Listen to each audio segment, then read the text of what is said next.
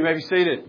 It is amazing love. If you know who you are outside of Christ, who you were before coming to Christ, or who you are outside of Christ, it will amaze you that He came to die, not for His friends, but for His enemies, who we all are if we're not in Christ Jesus.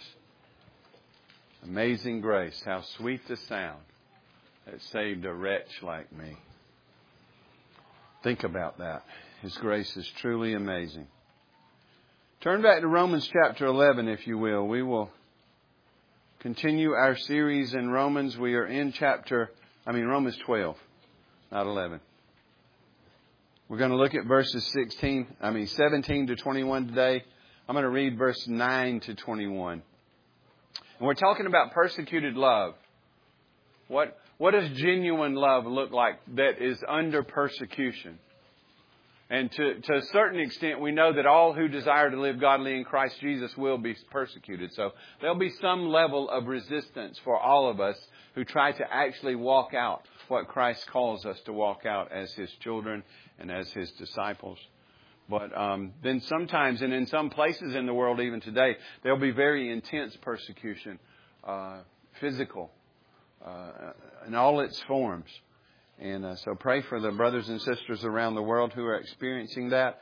And this is this is kind of a mini boot camp for persecution. I've told you it's coming. It's here. It's coming. It will intensify, short of a, a great uh, revival in this country and renewal.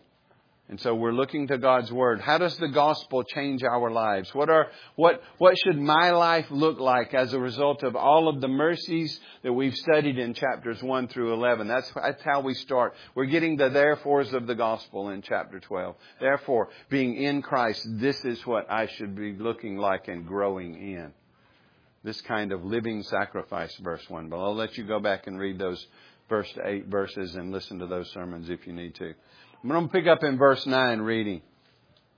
Therefore, because Christ is King, because He is Savior, because you are trusting in Him and Him alone, you have been made a child of God who is forgiven for all sin, clothed in His righteousness, adopted into His family. He will finish the work. You are, you are a child of God. Therefore, number, verse 9, let love be genuine.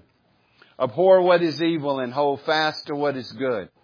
Love one another with brotherly affection. Outdo one another in showing honor.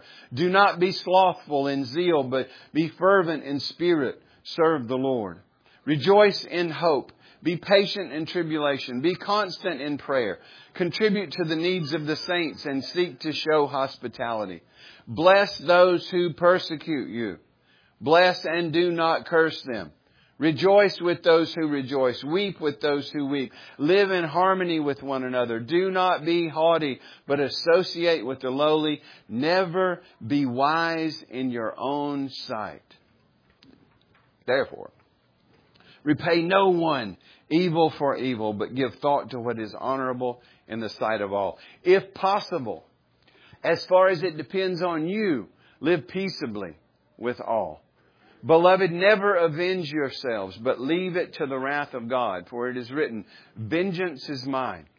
I will repay, says the Lord. To the contrary, if your enemy is hungry, feed him. If he is thirsty, give him something to drink. For by so doing, you will heap burning coals on his head.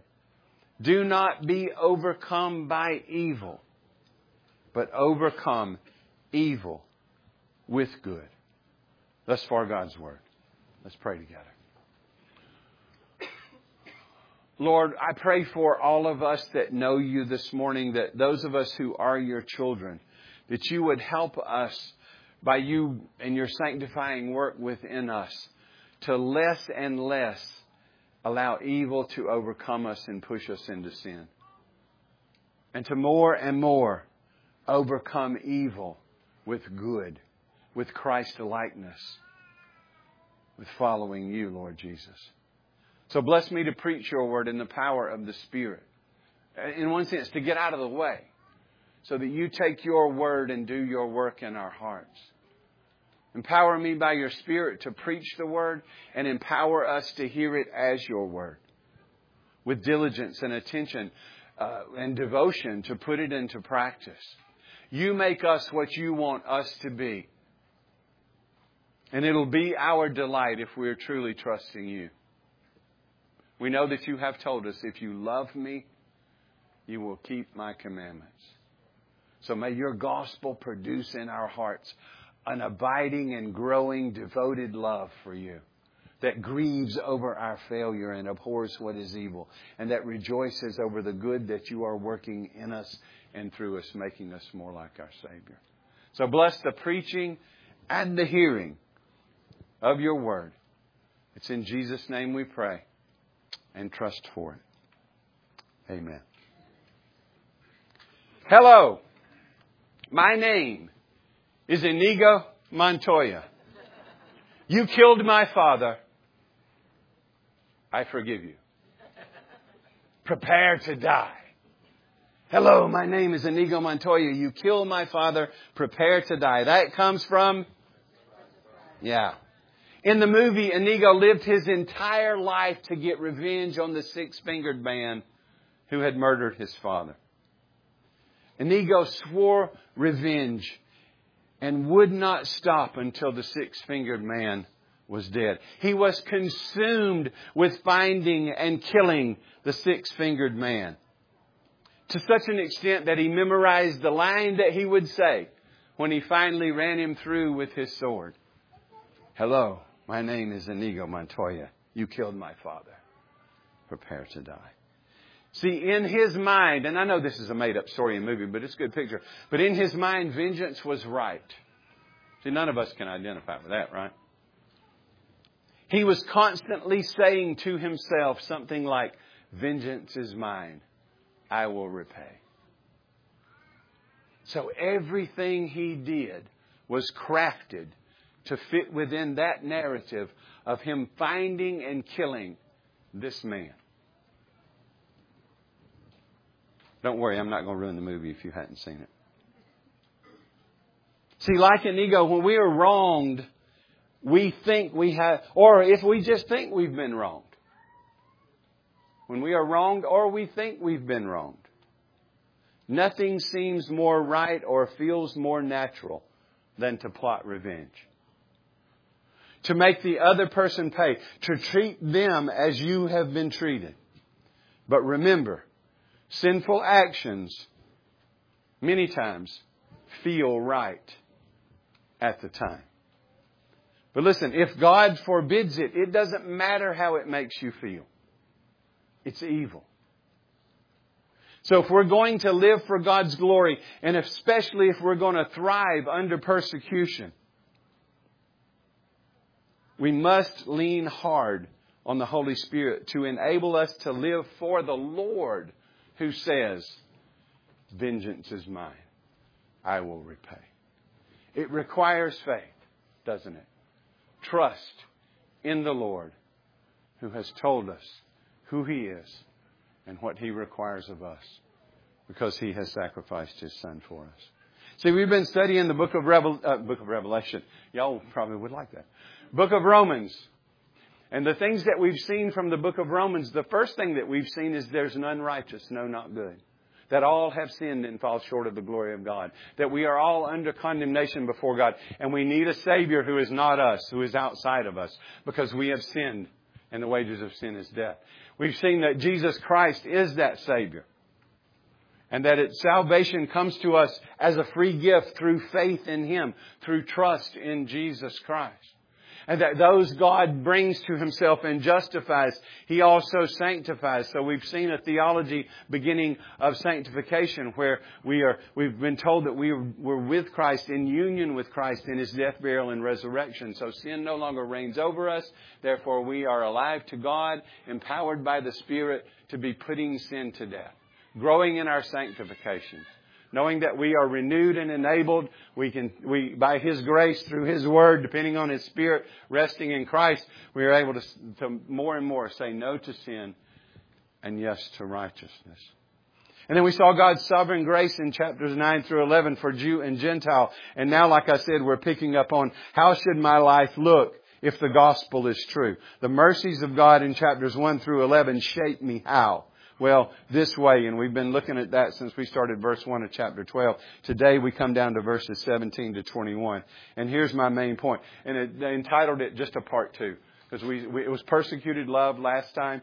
It's persecuted love part two this time. It's the same context. So.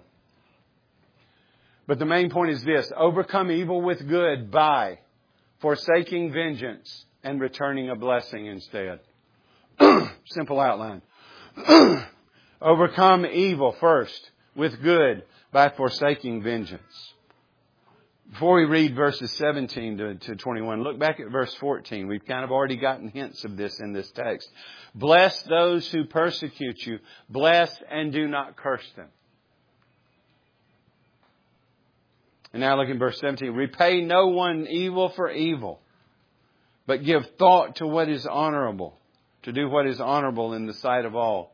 If possible, as far as it depends on you, live peaceable, live all. Beloved, never avenge yourselves. Leave it to the wrath of God, for it is written, Vengeance is mine, I will repay, says the Lord.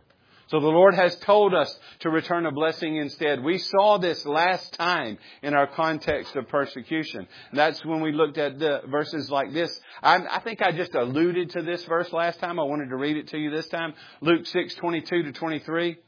We, we need our mind reshaped how to think about uh, rejection, how to think about resistance, how to think about persecution. Jesus put it this way in Luke, recorded in Luke 6, 22 to 23. Blessed are you when people hate you and when they exclude you and revile you and spurn your name as evil, not just because you're mean, but look, on account of the Son of Man. Now look at my response to true persecution because I'm trying to follow Jesus. This should be my mindset. To know that I'm blessed. Therefore, look in verse 23. Rejoice in that day and leap for joy. For behold, your reward is great in heaven, for so their fathers did to the prophets. So we are to rejoice in persecution, not, not extraordinarily seek it, but just know as we seek to live for Christ in this dark world, some are going to love it and some are going to hate it. Some are going to congratulate us and some are going to persecute us. There's just no way to change that. If you want to make sure nobody ever persecutes you on your social media, never mention Jesus. But if you're a follower of Jesus and you never mention him on your social media, that's just another way to deny him, so that's not a good thing. People should be able to look at anything you do and tell that you are a Christian.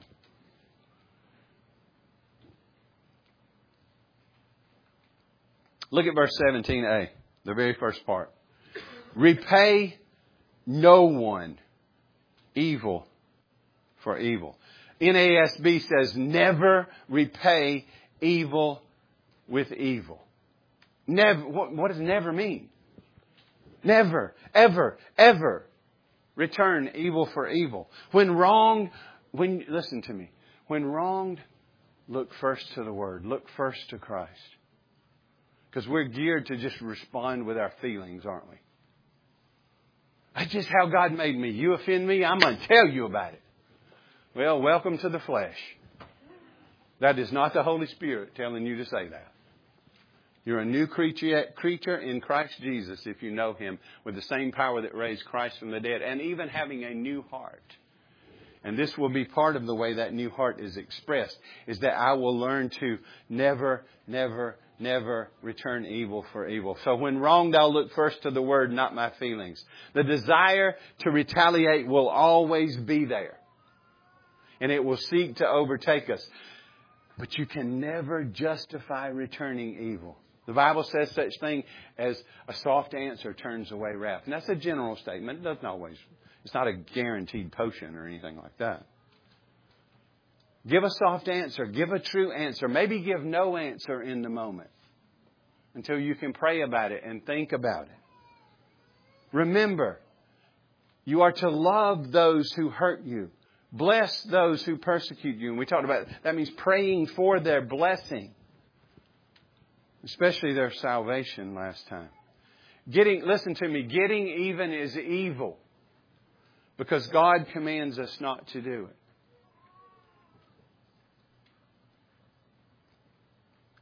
If this is true with our enemies, how much more with our friends and our family and especially our church? Because listen, we're going to rub up against one another and offend one another sometimes. And even in the church, we just sort of bounce with these natural inclinations, don't we? And somebody will kind of, and maybe they didn't even mean to. They'll offend us and we'll just roar. And if you can roar and not be convicted about it, you got a problem. See, if this is true even with our enemies, how much more our church family and our families and our friends? Because look what it says here in the ESV. Repay no one evil for evil. You might say, well, you don't understand what they did to me. Well, I'm going to tell you, you don't understand what you did to Jesus. He took hell for you. And you're going to worry about somebody stealing your parking place? Or not eating your quiche or whatever silly thing. My friend called it guichi. A whole nother southern story I won't tell right now. Look what look at that verse. Repay no one evil for evil. Now that's true of your enemies, that's true of your friends, that's true of your spouse, that's true of your neighbor.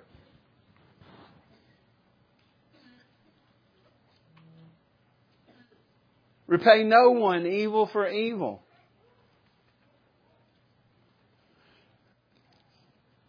The golden rule is not do unto others as they do unto you. I've said that before. That was Opie's misinterpretation, wasn't it? In Andy Griffith's show. The, the command is for you to do unto, unto others as you would have them do unto you if you are thinking rightly and operating according to God's Word. You take the initiative. You trust God. You walk by faith.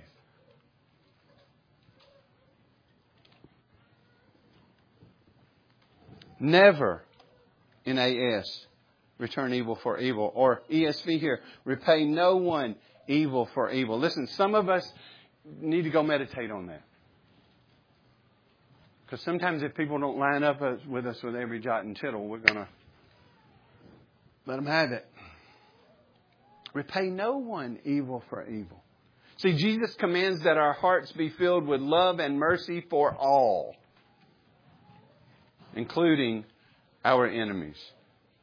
You might say, even our enemies. Look what it says Repay no one evil for evil, but give thought to what is honorable in the sight of all. We'll come back to that later. I'm, I'm going to bounce through these verses according to my outline, and then I'll come back and pick up with the things that I leave off. Look at verse 19. We're going with the part, first part of verse 17. Beloved, never avenge yourselves. But leave it to the wrath of God, for it is written, Vengeance is mine, I will repay. Now, listen, you're either not listening or not thinking if you don't think that is not hard. Living in this world. I mean, even in the church, that's hard, isn't it?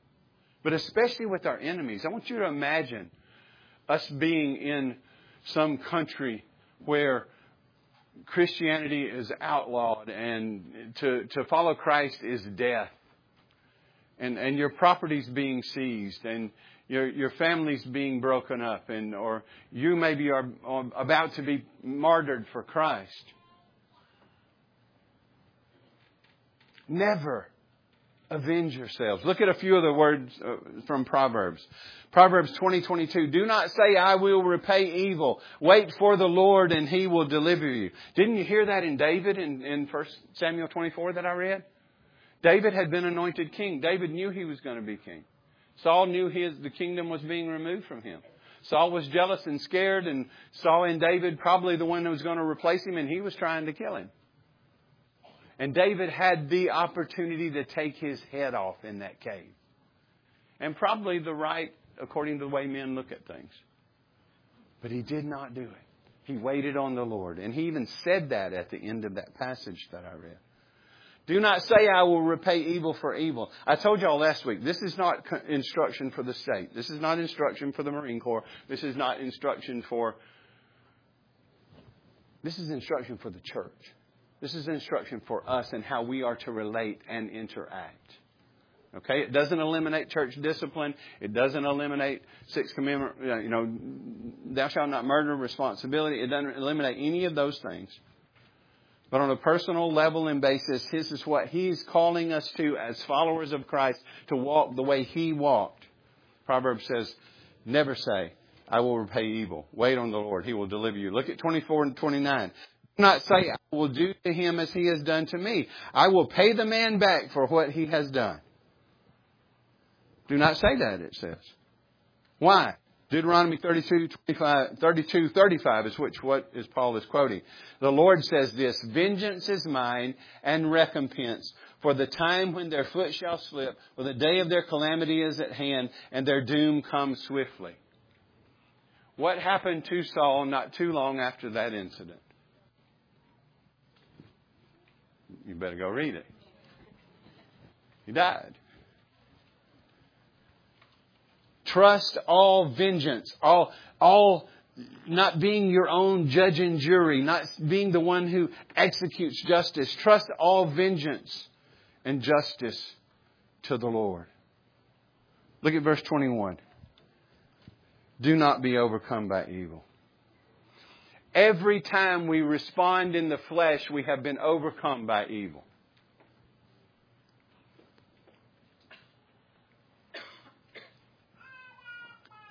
If we respond according to the flesh, we've been overcome by evil. We also show that at least in that moment that we respond in the flesh, we're not trusting, we're not believing, we're not loving God.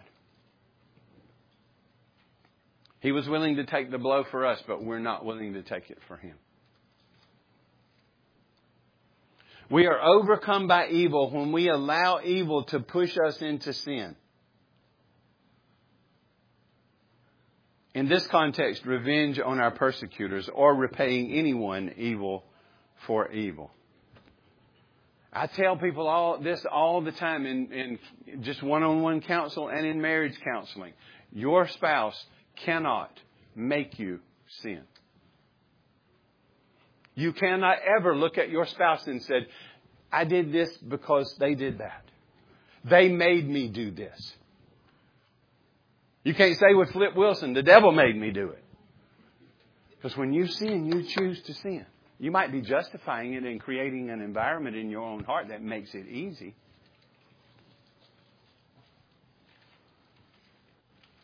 But I've said this before. If you married to Satan's sister, you've got everything you need to be righteous and holy in God's sight in Jesus Christ. And none of you are, by the way. Don't say that's me. Because you'll have bigger problems once you leave here today if you do. Don't let evil overcome you. Don't, be, don't let yourself be provoked into unrighteousness. Don't see the offense as the first thing, but see Christ.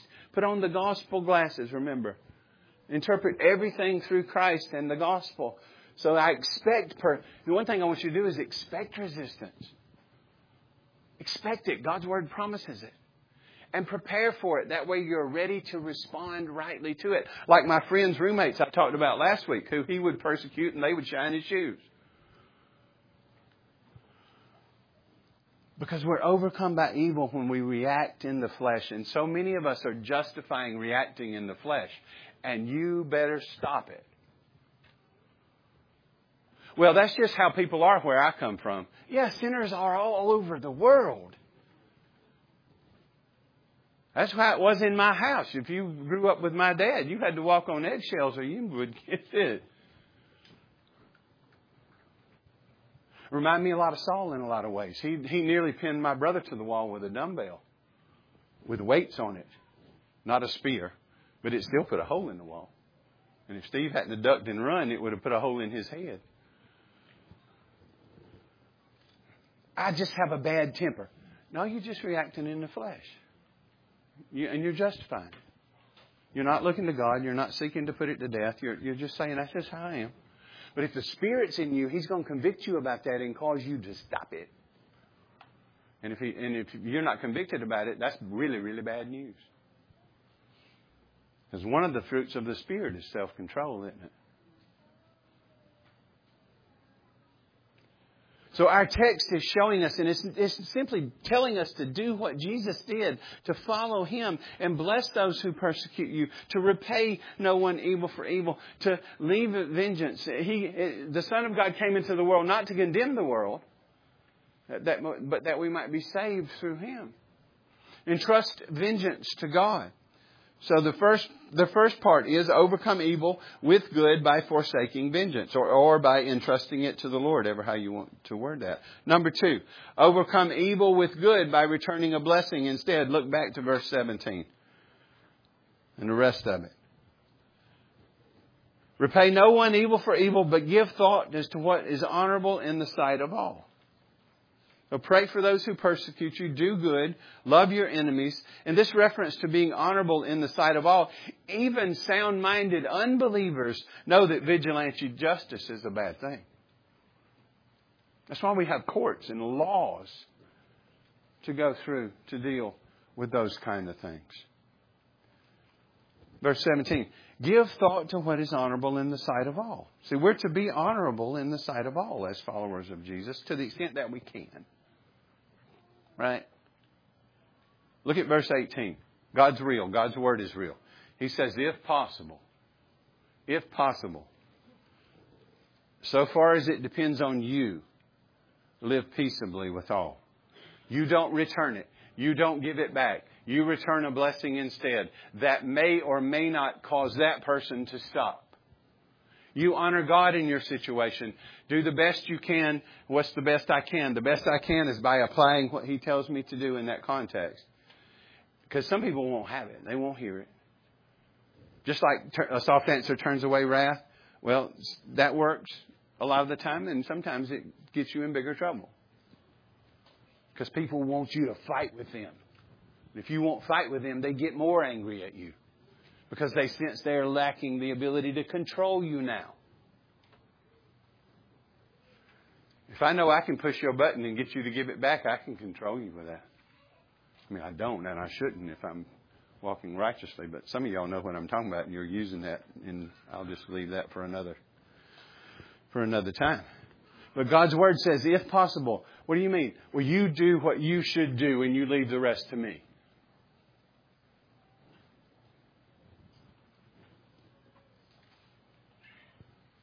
See, it's not always possible, but failure should never be our fault. Strive to live at peace with all. The fundamental message of the gospel is deny yourself, take up your cross, and follow me. Follow Jesus. Who allowed, Jesus allowed himself to be severely mistreated without retaliation so that he could save us. He could have kept them from crucifying him. He didn't have to go to the cross. He didn't have to let himself be beaten and abused. But he carried our sorrows. He carried our shame and our sins. Look at 1 Peter 2, 23 and 24. When he was reviled, he did not revile in return. When he suffered, he did not threaten, but continued entrusting himself to him who judges justly. He himself bore our sins in his body on the tree that we might, what, what was the purpose? That we might die to sin and live to righteousness. By his wounds you have been healed. So when that, in Isaiah 53 and here in Peter, that healing is primarily talking about us being healed inwardly, healed from sin, given a new heart and the power to obey. Yes, real physical sickness is a, one of the miseries of sin, but that's that guarantee there, and that's talking about. You can see it in the context. It's a sin healing. It's a sin healing. He bore our sins in his body on the tree that we might die to sin and live to righteousness. And that's where it says, by his wounds you've been healed. See, that's why Christ came. Why did Jesus have to come to save us? Couldn't we be good enough? Doesn't God grade on the curve? Won't my good works outweigh my bad works? Outside of Jesus, I don't have any good works. Now, I have, in comparison, we compare ourselves with ourselves and we can be sort of externally better than it's better for me to mow your grass than murder you. True. Right? But even, even me mowing your grass as an unbeliever is tainted with self-love and with sin and falls short in some way. See, Christ, the reason Christ had to come and be born in a manger and live under His own law is because we didn't have any righteousness to plead before the throne of God. So he kept his own law in thought, word, and deed. He fulfilled all righteousness for the glory of the Father and for the good of his people because that is the righteous standing that would be credited to those who trust in him. And then he went to that cross and became the propitiation for our sin. He died for our sins. Not just the physical death. He took the hell we deserve upon himself. He took my condemnation and your condemnation upon himself. See, the soul that sins shall die. The holy God of the universe cannot justify a sinner, cannot have fellowship with sin, must, must condemn sin because, see, if you don't get that, you don't understand the holiness of God. The angels flying around saying, Holy, holy, holy is the Lord God Almighty. God is not light and dark. He is light. And in him is no darkness at all. And he cannot have fellowship with darkness other than to judge and condemn it. And that's what you see happening on that cross when Jesus is hanging there and when he finally says, It is finished. And he was raised, and you might not like what I'm preaching this morning, but he was raised on the third day, proving it's all true. And nobody since then has ever even come close to disproving the resurrection. This Jesus we will all stand before. But the good news is he gives salvation as a free gift. Has God worked in you the humility to see that you are a sinner who falls short and deserves his condemnation? And so that you can turn and trust in Christ and receive Him as your Savior as a free gift and know that you're reconciled to God. Are you trusting in Jesus and Jesus alone this morning? Not Jesus and you, not Jesus and your mother, not Jesus and your preacher, not Jesus and anything else. Are you trusting in Jesus alone this morning? If so, you're a child of God and God worked that in you. You're forgiven for all of your sin. You're clothed in His righteousness. You are a child of God if you're trusting in Christ and Christ alone. If you're not, you need to. You don't want to stand before God on your own and answer for your breaking of His commandments in thought, word, and deed. You need a Savior, and it's not you. And His resurrection proves it's Him. You will stand before Him someday, either as reconciled to God or not. Read Matthew 25 and the sheep and the goats. But the good news is this morning, if you will receive Him, He will, he will have you. In fact, He will have worked that reception in your heart to start with.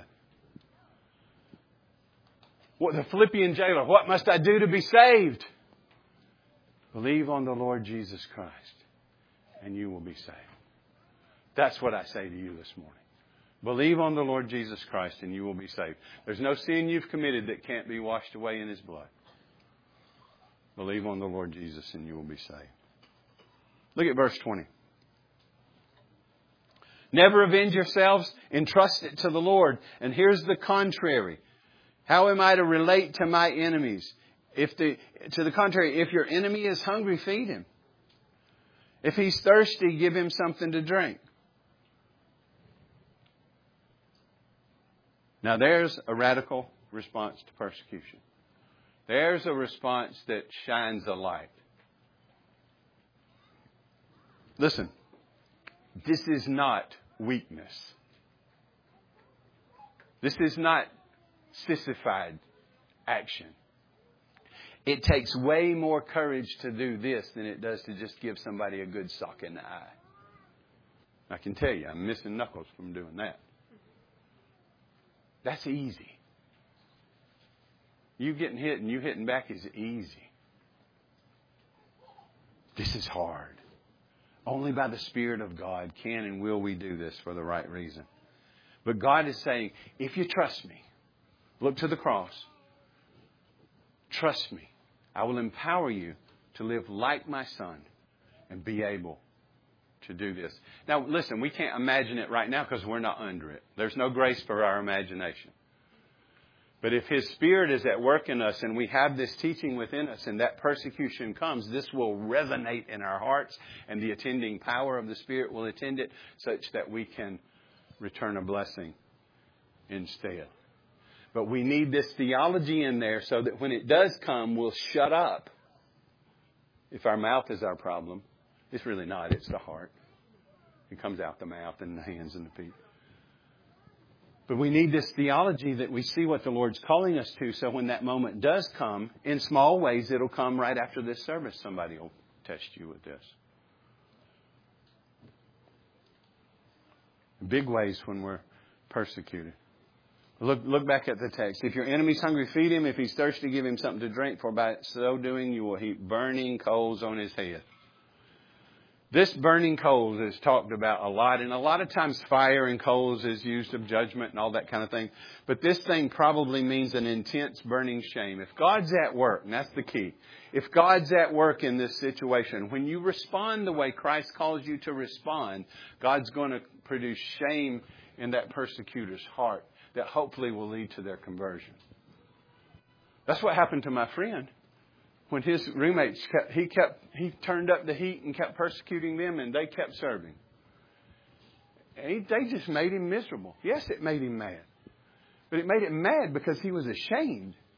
And he ended up that being part of him coming to hear the gospel from them and being converted. Go back and listen to last week's sermon if you want more on that.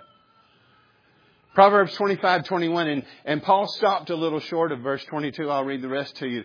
Proverbs 25, 21, if your enemy is hungry, give him bread to eat. If he's thirsty, give him water to drink, for you will heap burning coals on his head, and the Lord will reward you.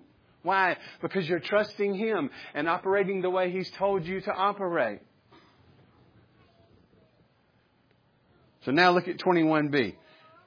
Do not be overcome by evil, but overcome evil with good, by trusting the Lord with all justice and vengeance, and by obeying His commands, knowing they are for our good. See, verses 17 and 21 kind of bracket the section, don't they?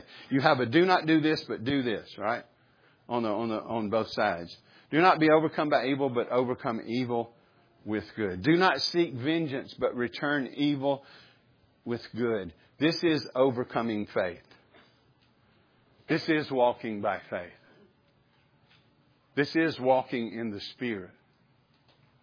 And just giving it back is walking in the flesh. Again, remember David. Why did David respond the way he did? Well, number one, he was confident in his relationship with the Lord.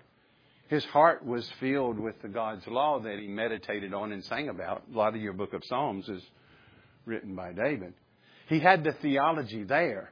So that even though all of his men were encouraging him to kill Saul, God was at work in his heart to just take the corner of his robe to show him, You're wrong, dude. I'm not after you.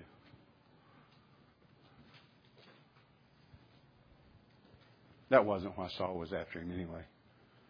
But this is what faith looks like. So just quickly, application. When mistreated, be quick to return mercy. And let's say you don't do it right away and you get a sentence or two out in the flesh before you remember to return mercy. Just confess that sentence of two. Oh, I'm sorry. I apologize. I sinned. I should not have said that. And then give that gentle answer. But when you're mistreated, be quick to return mercy. Listen, how am I going to do that? Quick prayer. Remembering what Jesus said, remembering these verses. Focus on returning the blessing instead. Treat them the way Jesus did treat his enemies and the way he commands you to treat yours. Treat them the way Jesus treats you.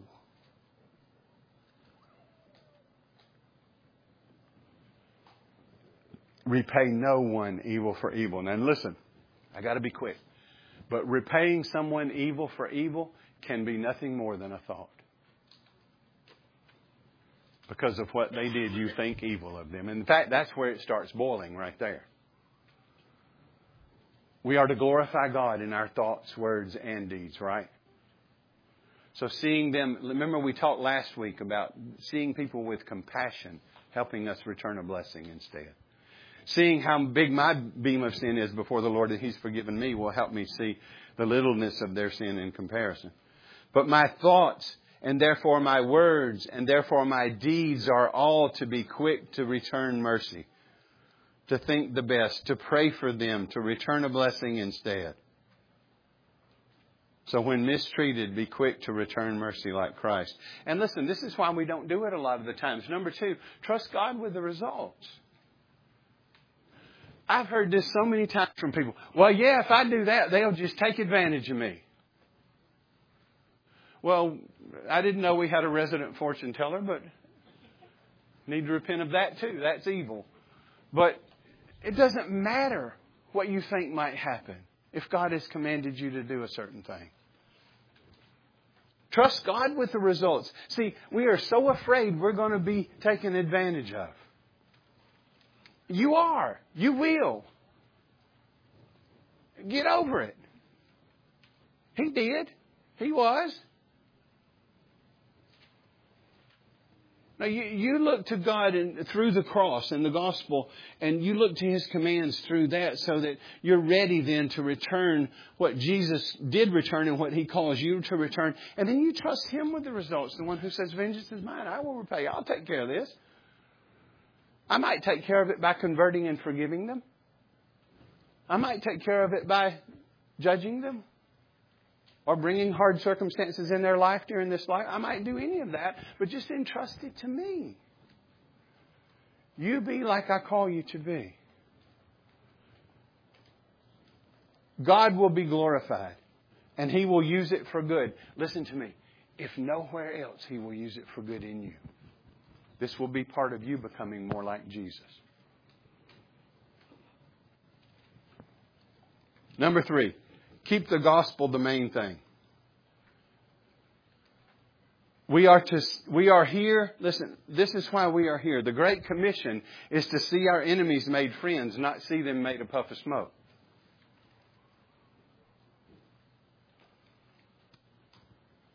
How people respond when we return a blessing instead, and especially, especially think that blessing that you can return instead in the way that it fits in God's sovereignty and in your situation, the biggest blessing you can return instead is the gospel to one who needs it. And again, trust God with how people respond. But see, the process involves us treating them all the way He says for us to treat them, the way He treats us, with mercy and grace and kindness and a blessing instead. Listen, I want to warn you this morning beware of the bitter web of vengeance that will wrap itself around your heart and strangle the life out of you. Like a snake, entangling your heart and squeezing. Bitterness will do that to you. If you start owning everything everybody throws at you, and seeking it as your job to come back at that. You are the one who is judge and executioner. You are the one to see to it that justice is done. You're going to wait till they look like they deserve it before you, you, you're going to do what Jesus told you to do to start with. That's bitterness wrapping itself around your heart. That's unbelief. That's a lack of faith in Jesus. It's squeezing your heart. Beware of it. It'll consume you. Bitterness will consume you. And it will consume those around you. It will work slow and steady. But that, you know, Paul talks about the sin that so easily entangles. Bitterness easily entangles us. And listen, what makes it do that is pride. I'm sorry, but that's true. Pride is what makes me defend myself. I'm not saying there's never a time to defend yourself. Remember, I qualified that last week. But here, he is commanding us to love our enemies like he has loved our, his enemies, which was us, and brought us to himself. Beware of the bitter web of vengeance. I promise you it will destroy you and those around you. Well, I guess the script would have been different if Inigo Montoya was a faithful Christian. Hopefully it would have anyway. He would have sought to make disciples instead of practice day after day after day with the sword to slay his enemy. Look to Christ. Look at how Christ acted. Look at how Christ treats, treated his enemies, and especially how he has treated you. And listen, if you're not trusting in him this morning, you need to. Because the next time he comes, it's a conquering king. And when he sits on that throne and judges, it will be strict justice. But for now, the door is open to trust him and rest in him and receive salvation. And then follow him in loving enemies, in keeping his glory primary. Listen, you'll have, this is not why we do it. We do it first and foremost because He commands it and we love Him and we want to glorify Him. But the, the outflow of it is if you, if you walk the way Christ tells you to walk, you'll have more peace. You'll have more peace in your life as well as in your heart. And you will be more fruitful for His kingdom. Love the way you have been loved and you will shine as lights in this dark world. To live as Christ. Amen. Let's pray. Lord, this is hard, yea, impossible for us in our own strength, and you know that. The command that you give us is attended by the power required to keep it. If we are your children with the Spirit of God at work in us, we can start a new habit today. We can stop returning evil for evil.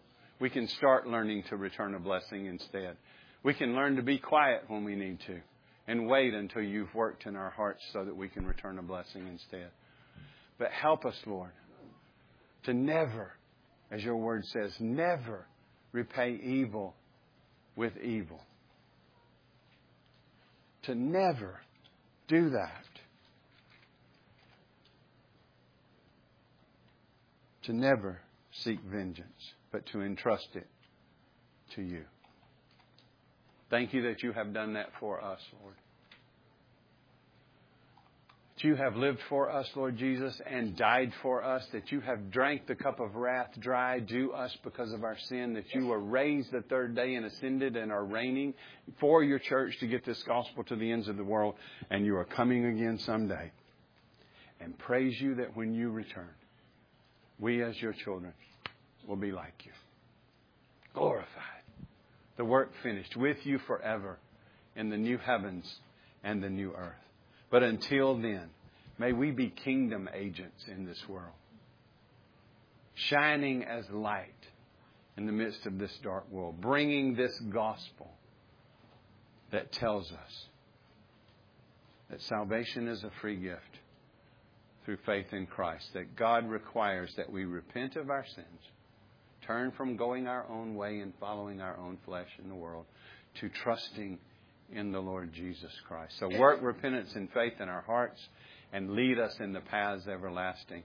And even as your children, Lord, search us and try us and know us. See if there be any wicked way in us and lead us in the way everlasting. Help us to repent of returning evil for evil out of love for you and for one another and for our neighbor because Christ has loved us so. It's in Jesus'